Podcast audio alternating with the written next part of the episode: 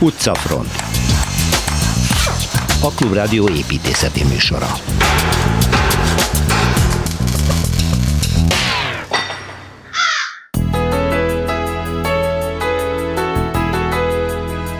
Egy világhírű holland építész Herman Herzberger munkáiról értekezik Szilveszter Ádám. Pet Samu halálának századik évfordulója okán a budapesti unitárius bérházat mutatja be Kelecsényi Kristóf. Színyei Mersepál híres piros-fehér-csíkos léghajója már valóság lett, ott lebeg egy ideje a Városliget fölött, de egy újabb változata, mégpedig egy 500 négyzetméteres falfestményként a Színyei Gimnázium falát ékesíti. Erről fog beszélni Kozár Alexandra.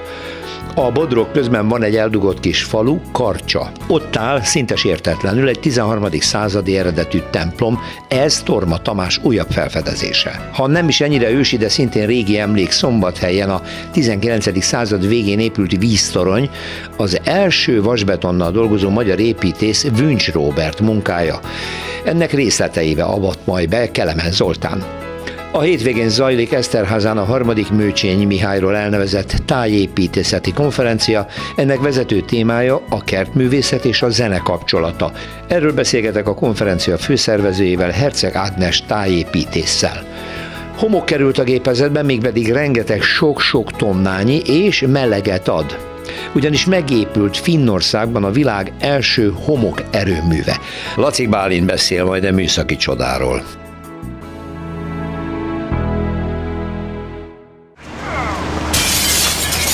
Városi tükör.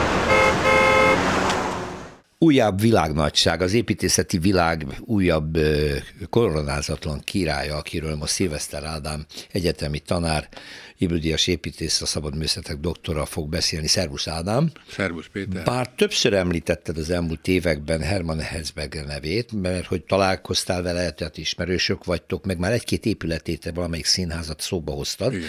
de most éppen akkor megérett az idő arra, hogy az életművét bemutassad Igen. nekünk. Ki ő, honnan jön? Holland építész 1932-ben született Amsterdamban, és Montessori iskolába járt. Hmm. Ez meghatározta az életét és az első munkája, ami, ami, ami már izgalmat keltett, pont egy Montessori iskola volt hmm. Amsterdamban.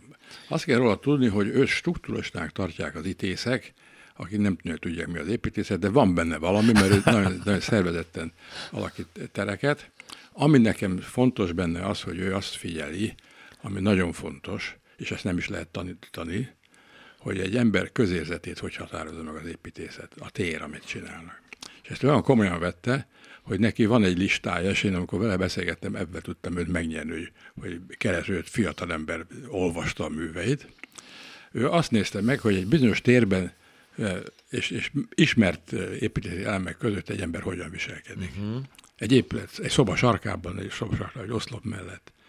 Tehát, hogy nagyon vizsgálja, hogy, hogy, hogy azok a terek és azok a hatások, amiket ő kell meghatározzon, az milyen fajta viselkedésre. Ez érvényes a lakásra, vagy csak a középületre, mindenre, ahol minden, dolgozunk? Minden. Ez magánéletben is érdekes Mi, ez a szempont? Igen, igen. Na most neki aztán még egy fontos dolog, hogy Aldo van Eyck volt a mestere, és, és ötöd magával őt kiküldte spontán építészetet figyelni különböző kultúrákban. Uh-huh. Ő Észak-Afrikában volt, de volt, aki távol-keleten, volt, aki Dél-Amerikában volt, és azt kérte, hogy, hogy lakóépületeket mérjenek föl, és csinálják monográfiákat, mert ő azt sejtette ez az Eldó, hogy, hogy tulajdonképpen egymásra fedhető tanulságok lesznek, Aha. és igaza volt. Vannak eltérések, hogy például Pakisztánban nagy füleket építenek a háztetére, az esti szeretbe fogják, és avval szellőztesek, de maga a méretek, a, a kapcsolatok, az építés módja is tulajdonképpen. Na most ebből indult ő ki, hogy akkor ezt, ezt nagyon komolyan kell venni, mert ez, ez valami archetipikus jelenség, az ember és az ép, maga által épített tér. Na most ez az, ez az első épülete már egy, nagyon érdekes hangvételt is mutatott. Ő háza, olyan házakat csinált az első szakaszában a, a, a praxisának, hogy, hogy nem új épületnek tűntek, amit ha mindig ott lettek volna. Most ennek az volt a titka, hogy az, az alkalmat anyagok közül két fontos elem volt, a falazott elemek az egy, az egy nagyméretű és, és kötésbe rakott itong, aminek rücskös a felülete. És a, a pillérek, amik tartják ugye a szerkezet, ezek az előző az kitöltő szerkezet volt, azok pedig nagyon finom vasbeton szerkezetek, aminek a színe egy picit más, és a felülete más, mert azok az finoman zsalúzzák. Tehát bemész egy térbe, és úgy érsz, hogy egy, egy középkori katedrálisban uh-huh. vagy, meg azok is így van. Arhaizája. Igen, meg marha egyszerű egy eljárás. Na most ez, ez a kicsi ház, amit aztán kétszer bővített, ez egyébként 28 éves volt, mikor megépült, tehát fiatal építész volt, már saját irodával. Utána következett egy, egy, egy diákszálló, Amsterdamban, ami egy városi épület lábakon áll, és, és az tulajdonképpen nem is ez a hangvétel, az egy, egy nagyon ö, ö, szolid és, és oda, oda való viselkedés volt. De a harmadik, az, az egy fantasztikus dolog volt, a Central Becher nevű nagyon érdekes iroda.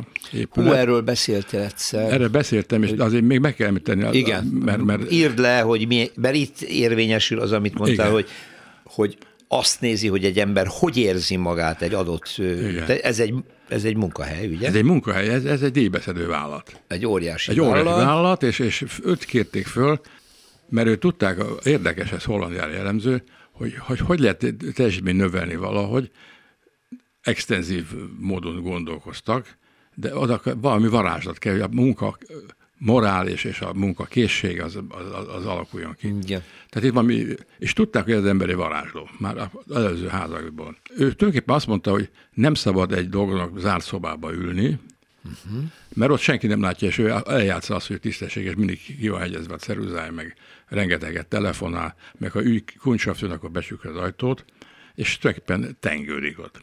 Ő egy olyan házat csinált, ahol mindenkinek van egy, egy önálló munkaterület, de egy nyitott, egy központi tér felé, Aha. ilyen balkonon lehet lelátni, és, és ő ott közösségben is van, de vissza van, és amikor hátrébb ül, akkor mögötte van egy érdekes fülke, mindegyik helyiségben van egy fülke, ahol mindenki a maga módján rendezi be azt a fülkét. Volt, ahol valaki betett dossziékat, ez nagyon ritka volt, de olyat is láttam, mert én jártam be a házba, csodálatos, hogy a falfülkében egy óriási nagy portréja volt a főnökének, és célkeresztbe dártogad a dobát.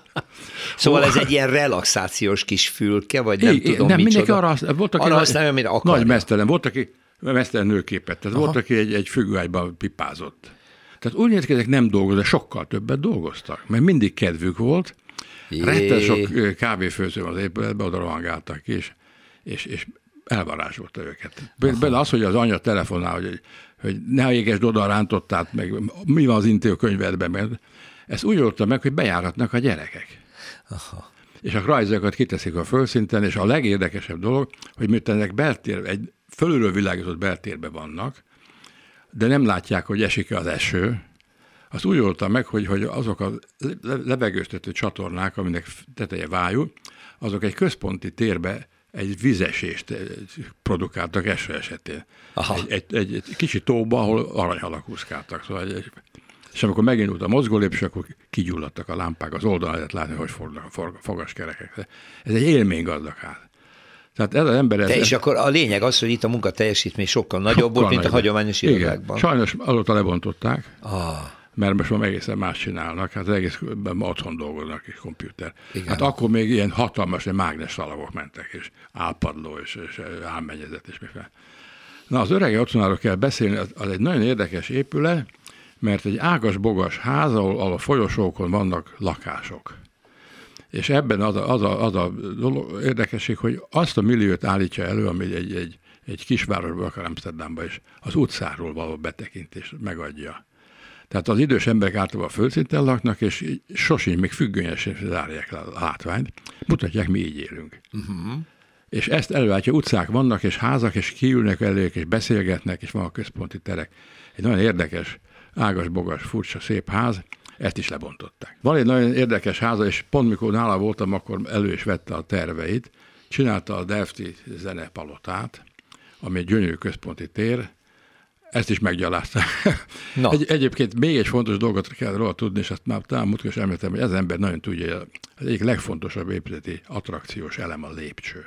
És ez azért is használja, nem csak azért, mert a maga a formája izgalmas tud lenni, hanem a lépcső segítségével a terek belsejét át tudja járatni az emberekkel, olyan vezet, hogy mindig más lát magasságba, rálátásba, és ezzel nagyon szeret játszani. Uh-huh. Nagyon is ért hozzá. Na ez is egy ilyen ház, ahol, ahol a központi hatalmas zenecsarnokba különböző utakon lehet elérkezni. és oda lehet látni, hogy kik jönnek be, hol a, a kabátját veszi, ez meg most már kottát olvassa. Szóval tehát átlátható terekben gondolkodik, Ahol az hogyha jól értem. Egy, egymás viszonyba kerülnek. Igen, azáltal, Igen. hogy mindenki látja, hogy a másik mit csinál. Igen. Igen, és a... nem, nem feltétlenül kell egy té- szűk térben lenniük, nem, nem, nem, igen. Hanem, hanem különböző részeit Egyébként az épületnek a, beláthat. A, a, a Holland nagyon kíváncsi. Igen? Igen, igen, kíváncsi, nagyon szereti az. No, hát akkor Hermann Herzbergernek az életművéből azt hiszem bőven maradt még a jövő héten, Rengeteg, ha jól igen. látom. Úgyhogy azt kérem, Ádám, hogy jövő héten látogass vissza. Jó, köszönöm szépen. Örömmel. Budapesti séta. Múlt héten Kelcsényi Kristóf Petsamu egyik munkájáról, a Budapesti Műszaki Egyetem könyvtár épületéről mesélt nekünk. Itt van most velem Kristóf Szerbusz. Szerbusz. Megyünk tovább Pestre, és az Unitárius Igen. házat az Alkotmány utcában fogjuk meglátogatni. Ez egy nagyon érdekes, ugye úgy hívjuk Klinger tégla, ha jól tudom, ilyen fényes tégla épület. Igen. De tulajdonképpen Igen. egy nagy templomnak látszik az egész, nem? Hát bizony, tegyük hozzá, hogy egyébként miért beszélünk ennyit Pet Samuról, ezt szerintem a múlt héten nem mondtuk, úgy ugye száz éve hunyt el 1922-ben, és hát most ez az emlék év is van úgy szólván, és ugye nemrég jelent meg a, róla egy, egy nagyméretű monográfia, meg konferencia, mindenféle események is vannak mostanság, és a bérház maga, igen, ez egy, ez egy nagyon érdekes szituáció szintén, hát igyekszünk mindig érdekesekről beszélni. Igen hogy, hogy hogyan, ugye a, a maga a bérház műfaja az a, az, a, az a 19. század végén, 20. század elején ugye egy, egy nagyon bevett, hogy mondjam, vállalkozási és pénzbefektetési formula volt, gyakorlatilag a, a, a tehetősebb magánszemélyektől kezdve egyházakon át, tényleg színházakig, mindenféle közintézményekig. Ez azt jelenti, hogy ugye annyira, annyira jól ment ez az egész lakáspiac tulajdonképpen, hogy, hogy ugye ha volt egy olyan funkció, amelyet ö, valaki létre szeretett volna hozni egy telken, mondjuk itt ugye ez esetben az unitárius egyház szerette volna létrehozni a budapesti ö, központi irodáit és a templomát, ö, akkor ö, ugye, ugye nagyon gyakran felmerült, hogy jó, hát megépítjük, de tulajdonképpen ez a program, amit mi szeretnénk, ez nem tölti ki a telket, nem tölti ki a rendelkezésre álló teret, mondjuk így. Uh-huh. És hát ezért ebből a megfontolásból mindig kézenfekvő volt, hogy akkor bérlakásokkal bizony építsünk akkorát, amekkorát a, az építési szabályzat lehetővé tesz. És ez történt, és ö, hát most a hallgatóknak csak mesélni tudok róla, képen nem lehet megmutatni, pedig megvannak a több tervfázis is, hogy az elsőre egyértelműen a templom által dominált ö, épületből hogyan lesz szép lassan egy olyan épület, ami rejt egy templomot, de igazából azért elsőre, ha látjuk is, hogy ez valami rendkívüli épület, is még sincs olyan templom hatása talán, de ez uh-huh. persze szubjektív dolog. Ö, ugyanis ugye az Alkotmány utcába lényegében az összes bérlakás ugye erre az oldalra, ebbe a szányba került, és ugye a, a, a mellék utcába néz tulajdonképpen a templomnak a, a, a főhomlokzat, ugye az akkori Kohári utcába, a Nagy Ignác utcának hívjuk. Igen. És, és ugye a templom maga azért ugye, hogy ez egy háromemeletes épület, és hát nem, nem tűnhetett el benne, ezért ugye furcsa, de úgymond föl kellett rakni az első emeletre. Igen. Úgyhogy a templomnak, ha ezt a nagy ablakát kívülről megfigyeljük, akkor látjuk, hogy hát igen, ez, ez fönt kezdődik a, tulajdonképpen nem is az első, hanem majd, hogy a második emelet magasságában. És így is van, tehát ha az ember belép ezen a hatalmas kapun, ami ott a, a, a templom, tulajdonképpen templom rész alatt nagyon hívogatóan megnyílik az utcáról, akkor bizony két lépcsőn van Megyünk jobbról fel. és balról a templom tér mellett, és ott tud fölmenni ebbe a ebbe a, ebbe a neogótikus boltozott térbe. Úgyhogy nagyon érdekes szituáció. És a másik, ugye, amit említettél, igen, ez a bizonyos klinker tégla, ez ugye sárgára van kiégetve, és ez lényegében egy burkoló tégla, egy homlokzati burkolat Ja, tégla. hogy hát akkor hát ez nem, nem teherhordó? Olyan, nem teherhordó, Aha. de persze nem arra kell gondolni, hogy ez egy, ez egy csempe, ez, ezek valódi tégla méretű téglák, tehát akkoriban azért ennek is megadták úgymond még a módját, de nem teherhordó szerkezet így van, és, és ugye hát ez a sárgára égetett fajtája, amit Petsz egyébként ugye az ő építészetére a tégla nagyon jellemző, és, és, és, és, és ugye itt gyakorlatilag az egész homlokzat téglából van, ugye sokszor vegyíti ezt ő vakolt részekkel, kőelemekkel, amik itt is megjelennek például, de, de vakolat egyszerűen nincs a, a házon, és hát ez ugye egy ilyen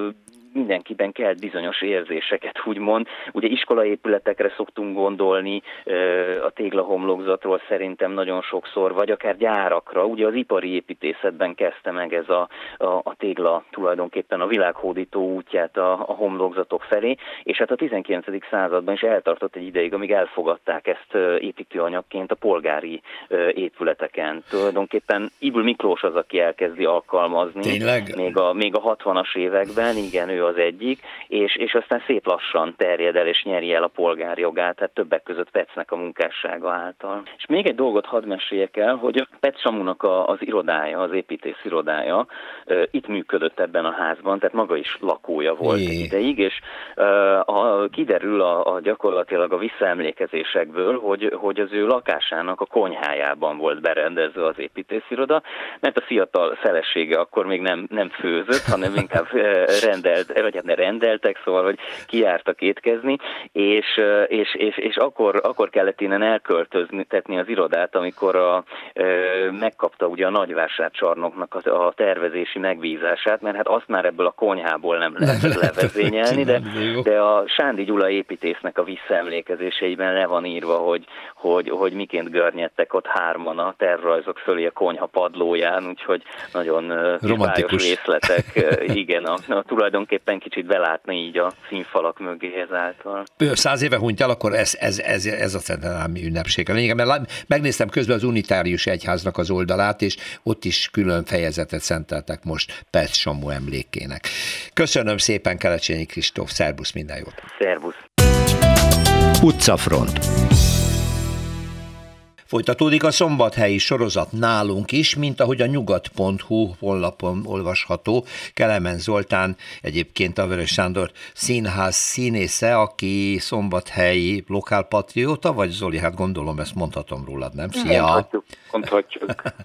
És hogy a szombathely elfeledett épületeit sorba veszed, már hát most egy nagyon érdekes épületről fogsz nekünk beszámolni, a víztoronyról. Az, azt mondod, a régi víztorony, ezek szerint... A régi víztorony. E... Igen, mert szombat Szombathelynek van egy emblematikus épülete, a, a Szent Flórián körúton található ö, új víztorony, a nagy víztorony, amiről ö, ö, inkább meg szoktak emlékezni, hogyha Szombathelyről van szó, de ez egy későbbi épület, ez 1928-ban épült, és nagyobb ö, tároló kapacitású. Az első víztornya Szombathelynek azonban az, amiről ma fogunk beszélgetni. És vajon miért maradt fönt, ha ez a kérdés? 1898-ban épült romantikus stílusban ez a víztorony. Hogy miért maradt fent? Ennek több oka van a kérdésedre a válasz. Az egyik az, hogy nyilván a, a hidegháború időszakában, ez egyébként fent van a Szent István Park fölött egy dombon, tehát az Oladi domb nyúlványaihoz tartozó egykori szőlőhegyen tartó, helyezkedik. Leszerelték a kupoláját, és feltételezhetően ott ilyen lokátor ah, közt, igen. vagy valami, tehát hogy nyilván hadászati okok miatt tartották meg. A másik oka pedig egy sokkal szívmelengetőbb ok, de ezt csak én feltételezem, hogy Éhen Gyula polgármesterségéhez, illetve a város aranykorához kapcsolódik ez az épület, amikor szombathelyet nyugat királynőjének nevezték. Uh-huh. Uh-huh. Ez pedig többek között ez alatt a 7 éves polgármesteri szakaszomban történt a a víz és a csatornahálózat bevezetése, a közvilágítás kialakítása, többek között a Magyarországon a harmadik városként villamos közlekedés elindítása 1897-ben, illetve a totális vasúti csomópont kialakulása és az új indóház építése. Most csak néhányat mondok éhennek a, a munkásságából. Éppen most olvastam talán te írásodban, vagy valahol máshol, hogy hogy a szombathelyi villamosnak micsoda emléke van, és milyen kár, hogy nem csilingel most már nem jár. Még, még mindig több ezer ember ö, ö, nosztalgiázik, Igen. és hogyha van valamilyen rendezvény, ami a villamossal összefüggésben van, akkor általában egy hirdetésre több száz ember összeverődik. Igen, hát hmm. 74-ben szüntették meg, talán hiba volt, de ez majd talán egy másik témába erről. Jó, vissza a víztoronyhoz. Igen. Tulajdonképpen építészetileg értékes, szerinted? Építészetileg nem műemlék, de nem helyi, műemlék. helyi védelem alatt van, ráadásul uh-huh. nem csak a, az épület külső része, tehát a homlokzati, hanem a belső műszaki paraméterei miatt is.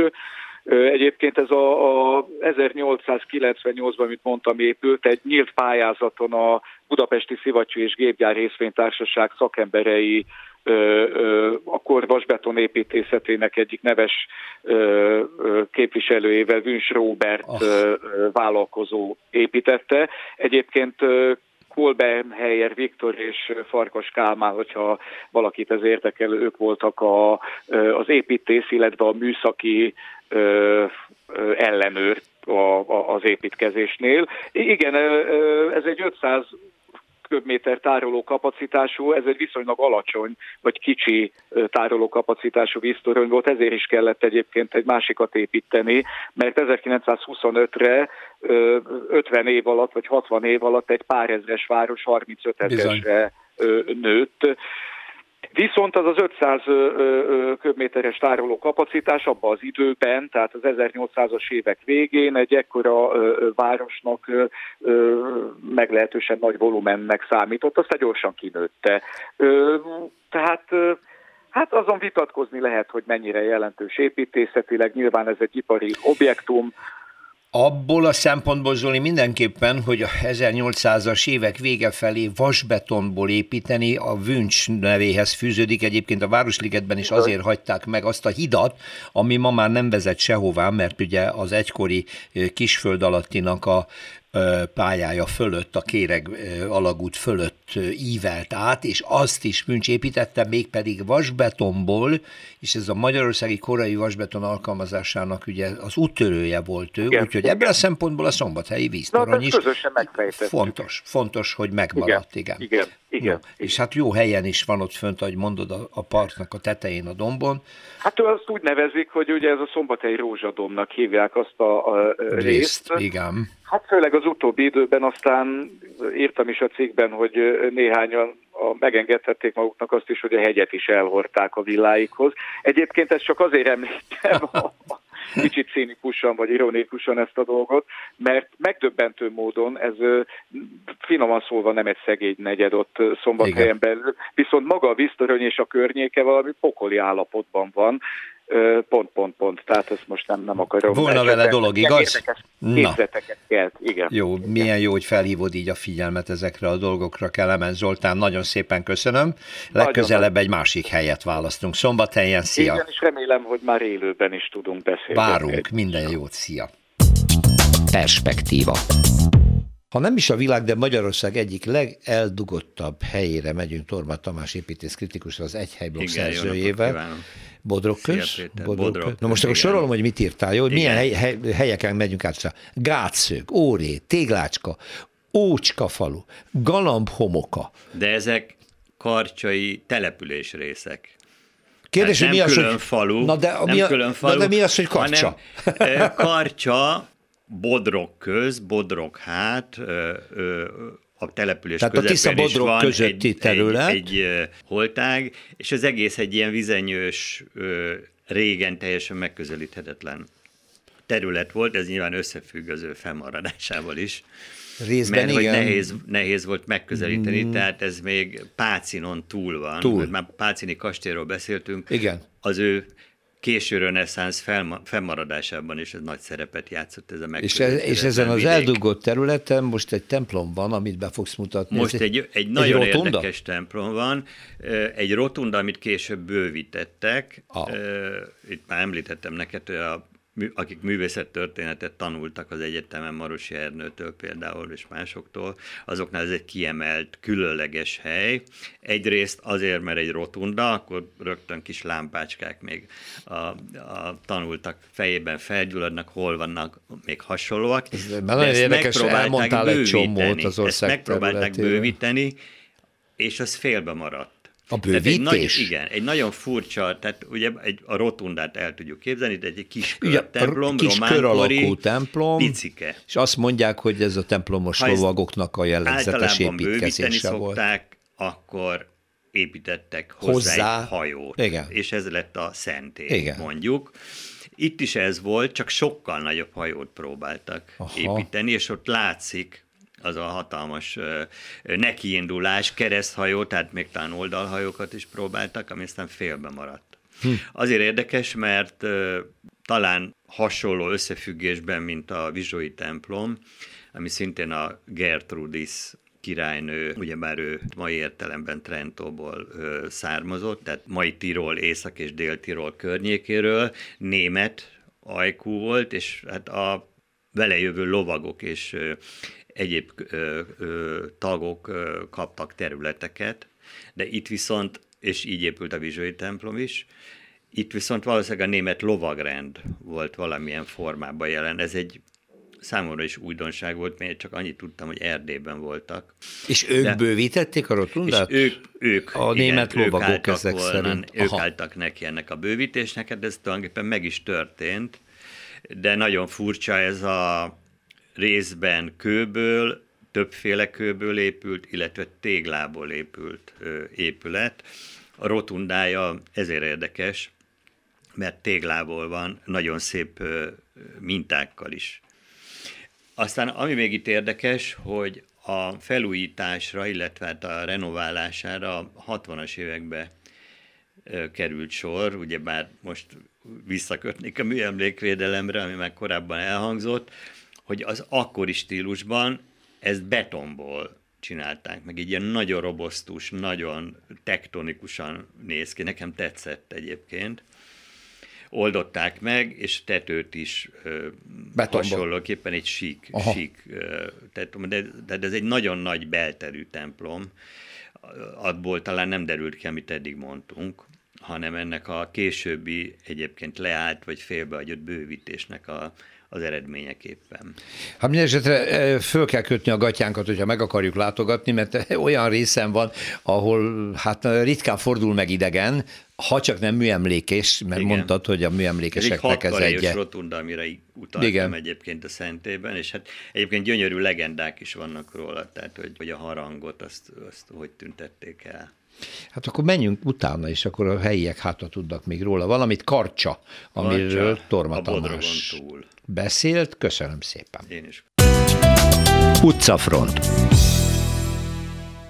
Különleges látványosság a Budapestnek néhány hete vagy egy-két hónapja, hogy a Városligetből felemelkedik a léghajó, az a léghajó, amit Színyei Merse festett meg, és ez a szimbolikus kép élőben is ott lebeg a park fölött, de most már egy hasonló, ha nem is akkora méretben, de majdnem akkora méretben látható festményként is, ugyanis valami olyasmi történt, ami egészen különleges, hogy egy iskola, amelyik a Színyei Merse nevét viseli, ez a Színyei Merse Gimnázium Budapesten megrendelte a Neopaint Works csoporttól egy 500 négyzetméteres méretben, hogy fesse a falra színjeinek ezt a ö, ö, léghajóját, és itt van velem Kozár Alexandra, hogy végigbeszéljük, hogy ez, hát ez a csoport fantasztikusan termékeny egyébként, de ez egy fantasztikusan nagyon... termékeny. De nagyon, nagyon, ez a legújabbja, igen. Igen, és ez, ez hát nyilván az iskolának vezetőségének, meg diákjainak jutott ez eszébe, de nagyon szép gesztus.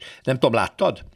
Most volt egy nyílt hát, nap. Ö, sajnos nem láttam, ö, viszont nagyon-nagyon sok felvételt láttam róla, mert ö, olyan csodálatos módon be tud illeszkedni oda a kerületi városképbe, és képzeld, hogy pont előtte van, hogyha egy jó szögből fotózzák, egy olyan kis háztető, amelynek a téglájának a színe majdnem pont ugyanolyan, mint a léghajó pirosának a színe. Mhm. Úgyhogy néha reméljük, hogy máskor is lesz nyílt nap, és akkor nem kell azt hazudni, hogy megyünk a gyerekért, vagy valami, és akkor az udvar, de hát általában a gimnazista gyerekekért már nem szoktak nem menni. Nagyon.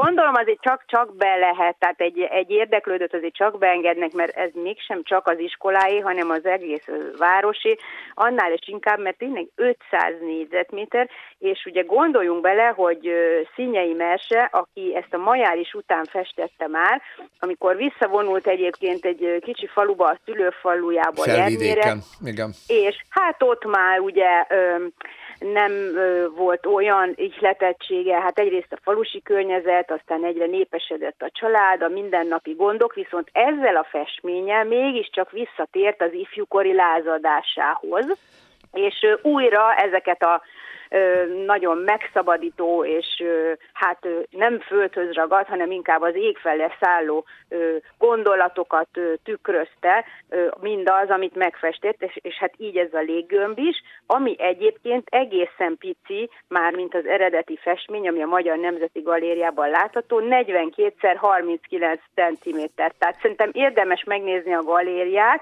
érdemes megnézni ezt a tűzfalat, és aztán utána a Városligetbe, hát kinek éppen mi jut. Ja. Úgyhogy, Igen. De most nézzük meg akkor egy kicsit, hogy ugye tulajdonképpen ez nem egy bonyolult festmény, mert piros-fehér csíkos ö, léghajó rajta, ugye ez a légöm, de azért ezt megfesteni úgy, hogy egy 500 négyzetméteres tűzfalon pont úgy jöjjön ki a görbülete a léghajónak, ahogy annak ki kell jönni, azt kockáról kockára előtte a földön nagyon komolyan meg kell tervezni. Mert hát gondoljunk bele, ezt ugye felállványozzák, a legnagyobb kárnikulába festi öt festő nagyon közelről, és ugye közelről teljesen mást látsz, mint abból a távolságból, ahonnan ezt látni kell, nézni kell. Hát ugye ez egy mestermunka, hogy felnagyítani egy képet ilyen méretbe, és úgy felfesteni, hogy az, az eredetivel Ráadásul azonos. igen, az... és nagyon-nagyon jól sikerült, és ráadásul ugye úgy felnagyítani, hogy ott már olyan részletek is látszódnak, amik valójában nem létezőek. Igen, igen például a kosár. hát ugye... Igen, igen annak, annak apróbb részletei is, pontosan. Ö, igen, de a, az emberke, az a piros ruhás egyszák kis emberke, aki ott ül a kosárban, azért létezik az eredeti fotón is, hát icike-picike. Nagyon pici, persze. Nyilván, nyilván azért. Hát nyilván az az egy szál valaki jelezni ott az emberiséget, aki, aki ugye fölszáll, megkapja ezt a lehetőséget. Egyébként egy egészen praktikus dolog ihlette színeit. A sógora vett részt egy ilyen léghajós utazáson, és konkrétan ez ihlette őt, és akkor gyorsan ő is megfestette ezen témájú képét. De egy pár még ilyen neopénz works munkát említsünk meg, mert egyrészt van ugye a Rubik kockájuk. Igen, az zseniális. Más, másrészt van a Rót Miksa császári és királyi udvari üvegfestő, ez a cím, ez így Igen, ennek az emlékfalát is megfestették, igen. Igen, a tiroli fiút, és hát a legelképesztőbb, tehát van már a nyolcadik kerületben, az Illés utcában, az egy grafik alapján készült veréb és cinege, aztán ugye ők festették a nemzet színészeit, ugye, a Nemzeti Igen, a Lágymányosi hídlábánál, és említsük meg Igen. a Sziszi királynőt a Rumbak Sebesnyén utcában. A Sziszi is van, és ö, aztán festettek ők ö, 56-os tűzfalat is a 60. évfordulóra, Egerben, egy panelnek a falára, nyilván az teljesen más tematika, fekete-fehér, meg hát mégis egy panel falára, viszont én nagyon értékelem ebben a csoportban az, hogy mindig nagyon figyelembe veszi azt, hogy hova, hogy mi a megrendelés, és hogy valami pluszt adjon. Például, ahol ez a verévés színege van, az ugye egy ilyen nyolcadik kerületi sűrűn beépített, nem túl vidám hely, és ott azzal, hogy két madarat, két állatot odafestettek, plusz a természetet egy picit így levegősebbé teszi, természet közelíté. No, köszönöm szépen Kozár Alexandrának, jövő héten újra találkozunk. Szia! Szervusz, viszontlátásra! Magas lesen. Egészen különleges a tematika, amiről most beszélünk, kertművészet, tájépítéset és a zene kapcsolata, már pedig ez annyira komoly, hogy egy háromnapos konferencia a központi témája lesz, mégpedig a harmadik Mőcsény Mihály kertművészeti és kerttörténeti konferencia, amit most már mondhatom hagyományosan Eszterházán tartanak, Fertőd Eszterházán, az Eszterházi kastély kertében is lesz rendezvény, és ez már a harmadik alkalom, hiszen 2020-ban indult ez a konferencia, mégpedig Herceg Ágnes tájépítész, Mőcsényi díjas tájépítész kezdeményezésére, aki a főszervezője a mostaninak is, és itt van velem a vonalban. Jó napot kívánok! Jó napot kívánok! Amikor először ránéztem, mondom, hú, de merész ez a tematika. Aztán elolvastam a részletezést, hogy az ókortól kezdve nyomon követhető, hogy a kertek, a parkok mindig kapcsolatban voltak a zenével, nem tudom, hogy ma is így van-e, vagy pedig inkább csak történeti visszatekintés lesz. Meséljen nekünk erről.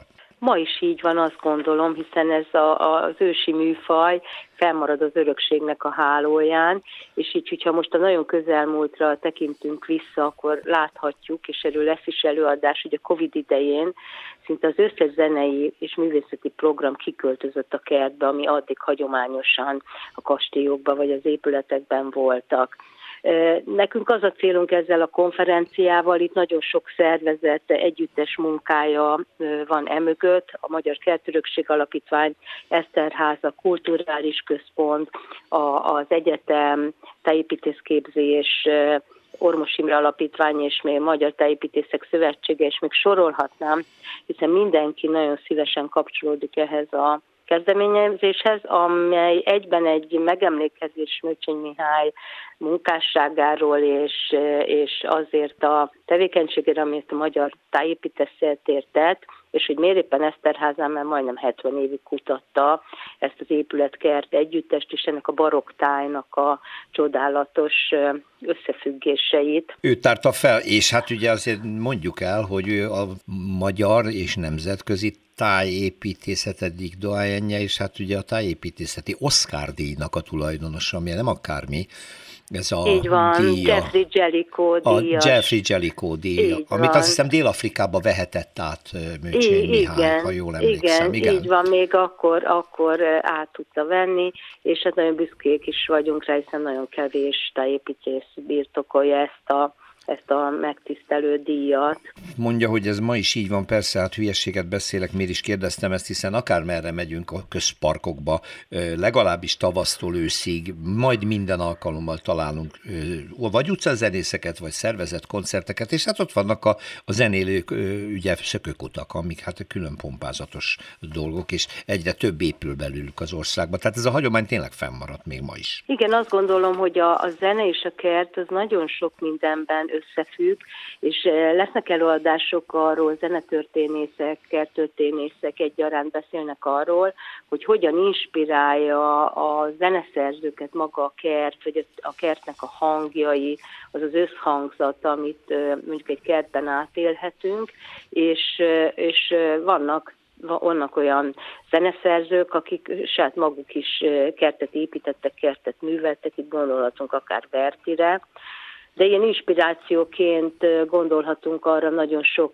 zeneművet indított el maga mondjuk egy kertművészeti alkotás, például Wagnerről tudjuk, hogy a Klinzor kertjét az a Ravellói Villa Rufoló világkültetései ihlették, tehát nagyon-nagyon izgalmas a, a téma, és természetesen szó lesz ugye Eszterházához szinte 29 évig kötődő nagy mester, Haydnról is, így van. Úgyhogy Grácz Márton karmester úr, aki az Eszterház a Kulturális Kutató és Fesztivál Központnak az egyik fő szervezője, is beszél erről, de művészettörténészek is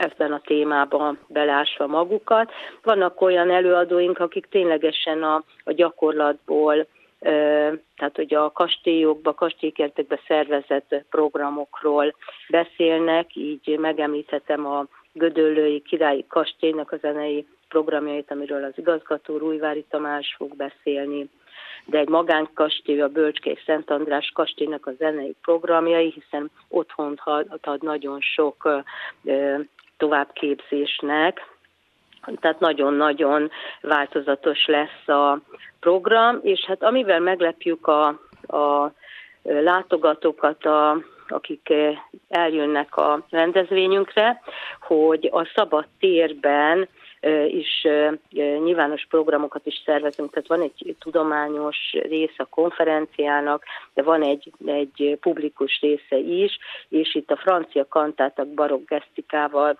Kalavski Adriána és a Szavária barokk zenekar előadását látjuk, és egy nagyon merész mai pro, produkciót is Karcis Gábor fényfestő művész, pedig hány zenére fog a növényekre vetíteni, és még ami szerintem nagyon izgalmas, hogy olasz zenészek arra vállalkoznak, hogy meg Manuel Buda, aki egy elég híres gitárművész, arra vállalkozik, hogy a, a növényekre kötött bizonyos elektródákkal, zenévé alakított hangzattal együtt játszik, tehát azt lehet mondani, hogy a növényekkel fog együtt zenélni. zenélni. Hát ez egészen igen, különleges. Igen.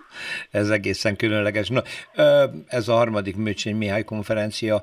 Egy picit a hallgatóimnak jó lenne, ha segítségemre lenne, és helyre tenni a tájépítés szakma határait. A konferencia kifejezetten park és kertépítészetet érint, de a tájépítészet ennél sokkal több. Hol kezdődik, hol végződik, és hol kapcsolódik a műépítészekhez? Igazán azt gondolom, elfogulatlanul természetesen, mint tájépítés, hogy minden a tájban történik. Tehát mindaz a átalakított, az ember tevékenysége által átalakított természeti világ, azt nevezzük tájnak, ezért nagyon interdisziplináris, tulajdonképpen mindennel összefügg, hiszen a, a tájnak különböző használati módjai vannak, és ezeknek a kulturális öröksége is mai napig fennmarad, de teljesen gyakorlati térségfejlesztés és egyéb feladatokban is maga a tájépítés az fontos szerepet játszik. Magyarországon nagyon fiatalnak számít a szakma, pedig hát ugye Műcsény Mihály munkássága jelzi, aki 2017-ig majdnem száz éves koráig dolgozott és abszolút aktív volt. Mégis valahogy a közönség számára ez nagyon későn került a tudatba, hogy van egy ilyen szakma. Miért? Hát ez ugyanúgy, mint minden a háború után eltűnt a köztudatból. Maga a kertművészet, kertépítészet azért egy elég rangos, társadalmilag elismert művészeti ág volt, vagy akár vállalkozás is, és hát maga a mi szak, szakunk, a, a tájépítészet, vagy kert és tájépítészet egészen visszavezethető a, ugye a kertészeti tanintézet egyik első professzorához, Ormos Imréhez. Ormos Imre, aki szintén egy Európa hírű kerttervező volt, ő tette le ennek az oktatásnak az alapjait, ami ugye tanítványa volt Mőcsényi Mihály, és aztán Mőcsényi Mihály mhm. tanítványai folytatják a mai napig is ennek a disziplinának a, a továbbvitelét. Talán ma sokkal inkább sikerült ezt a szakmát is úgymond a társadalmi köztudatba helyezni, hiszen egyre több tájépítés végez, egyre több köztér, park újul meg körülöttünk, és az emberek számára ismét egyre fontosabb lesz az a környezet, ami körülveszi őket. Akkor sok sikert kívánok a maradék időben még a konferenciához, és ahhoz, hogy jövőre a negyediket már gondolom gondolatban legalábbis szervezi és előkészíti Herceg Ágnes Mőcsényi Díjas tájépítész. Köszönöm szépen, hogy itt volt. Minden jót viszontalásra. Én is köszönöm. Viszontalásra. Utcafront.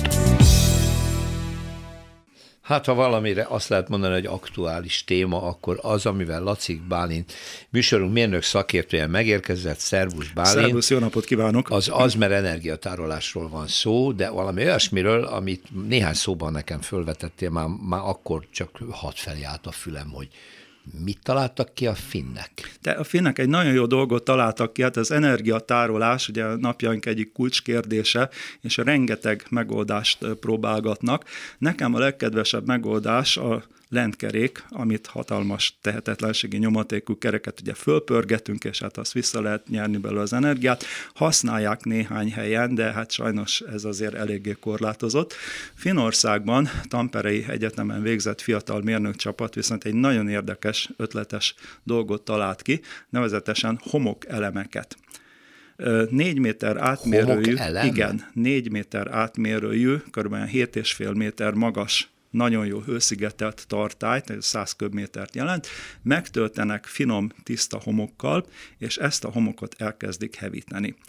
Az ötlet egy ö, számítógépes szerverparknak a hulladékhő hasznosításából Na ezt akartam el. kérdezni, mert fölhevítem, rettenetes energiát elfogyasztok, és akkor ott tárolom ugyanazt az energiát, akkor nyilván hulladékhő. E, részint hulladékhő, de erre rásegítenek még napelemekkel, illetve szélturbinákkal. Ja.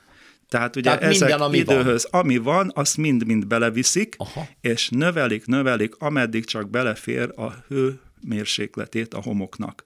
Tehát a homokot ugye hát ezer fokig meg lehet olvasztani, akkor lesz belőle üveg, hát igen, ezer igen. fokig nem hevítik föl, tehát ilyen 500-700 fokos maximális Hoppa. hőmérsékletre fölhevítik levegő hőközlő közeggel ezt a homok mennyiséget, és hát amikor szükséges, akkor ugyancsak egy levegős hőcserélővel elvezetik egy Kankampe nevű településre, szerencsére sikerült kimondanom, ahol is egy kb. 10 lakosú településnek a teljes hőállátását fogják ezzel remélhetőleg ellátni. Tehát ezen a vidéken ugye nagyon hideg van, nagyon kedves cimborám Tamperében él és dolgozik, Szánti Gábor Klubrádió rendes hallgatója és elkötelezett híve valamikor Innen üdvözöljük nagyon igen, nagy szeretettel, igen. és az Isten őrizze meg jó szokását, hogy minket hallgat helyes, helyes, is. Tehát egy rendes igazi mérnök, aki a legjobb fogaskerékgyárak egyikének hát, a vezetője, az én kedvencem, persze, persze.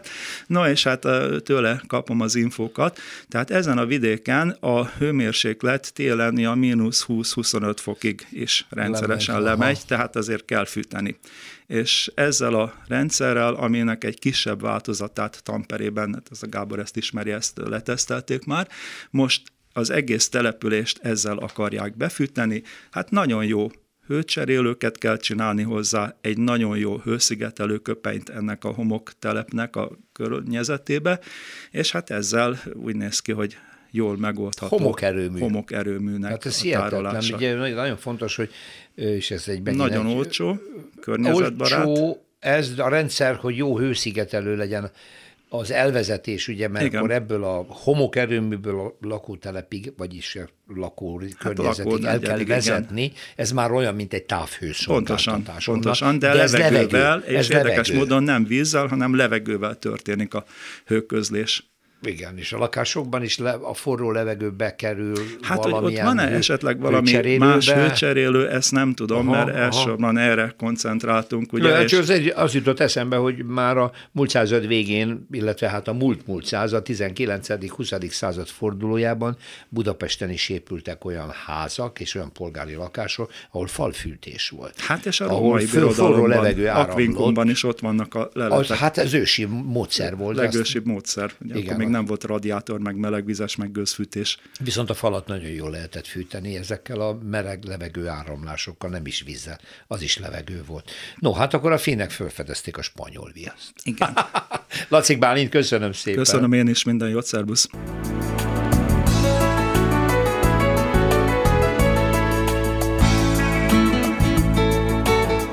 Köszönjük a figyelmüket, az utcafrontot hallották, a műsort Árva Brigitta szerkesztette és Rózsa Péter vezette. Egy hét múlva várjuk Önöket.